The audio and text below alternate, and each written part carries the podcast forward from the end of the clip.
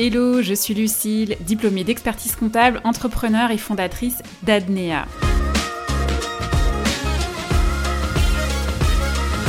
Après plus de dix-sept ans passés dans la profession d'expert comptable, je suis devenue formatrice et coach business pour aider les futurs entrepreneurs à monter et à piloter leur boîte.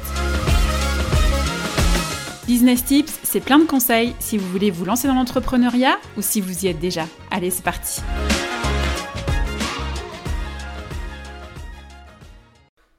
Bonjour à toutes et à tous et bienvenue dans ce nouvel épisode du podcast Business Tips dans lequel on va parler d'un indicateur financier qui va améliorer la trésorerie de votre entreprise.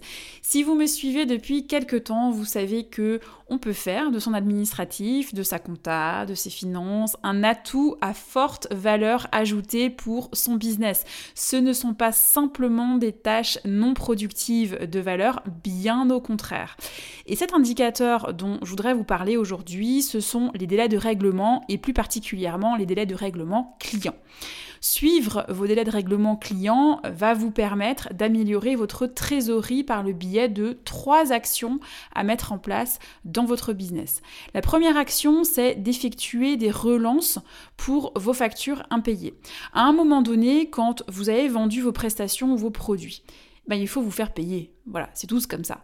Alors, je vous dis pas d'enfiler vos bottes de cow-boy pour aller livrer bataille en plein Far West, mais simplement d'y aller gentiment dans un premier temps en rappelant à votre client que votre facture est impayée et que ce serait bien de pouvoir la régler rapidement.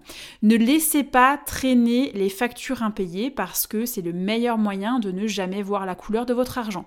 Surtout si le montant est de mille euros ou moins, le montant de votre facture, mille euros ou moins, parce que mettre en place une procédure de recouvrement de votre facture impayée de ce montant-là va vous en coûter quasiment la même somme.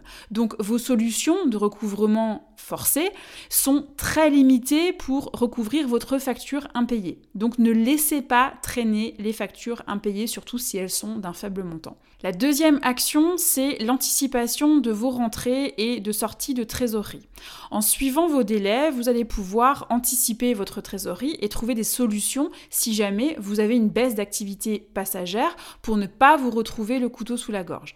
Les problèmes de trésorerie, ça peut coûter très cher, je pense que vous le savez, en argent parce que vous n'arrivez plus à payer vos fournisseurs, donc vous vous prenez des pénalités de tous les côtés avec les frais bancaires qui vont avec si jamais votre banque décide de faire des rejets de prélèvements ou de chèques, et ça vous coûte aussi en dysfonctionnement dans votre business parce que ben, vos fournisseurs peuvent très bien décider de stopper les livraisons et d'un coup, vous vous mettez à courir après l'argent et c'est l'escalade de décisions business qui sont irrationnelles, comme par exemple aller travailler avec un client avec qui vous ne partagez pas forcément la même vision et les mêmes valeurs, juste pour pouvoir encaisser du chiffre d'affaires.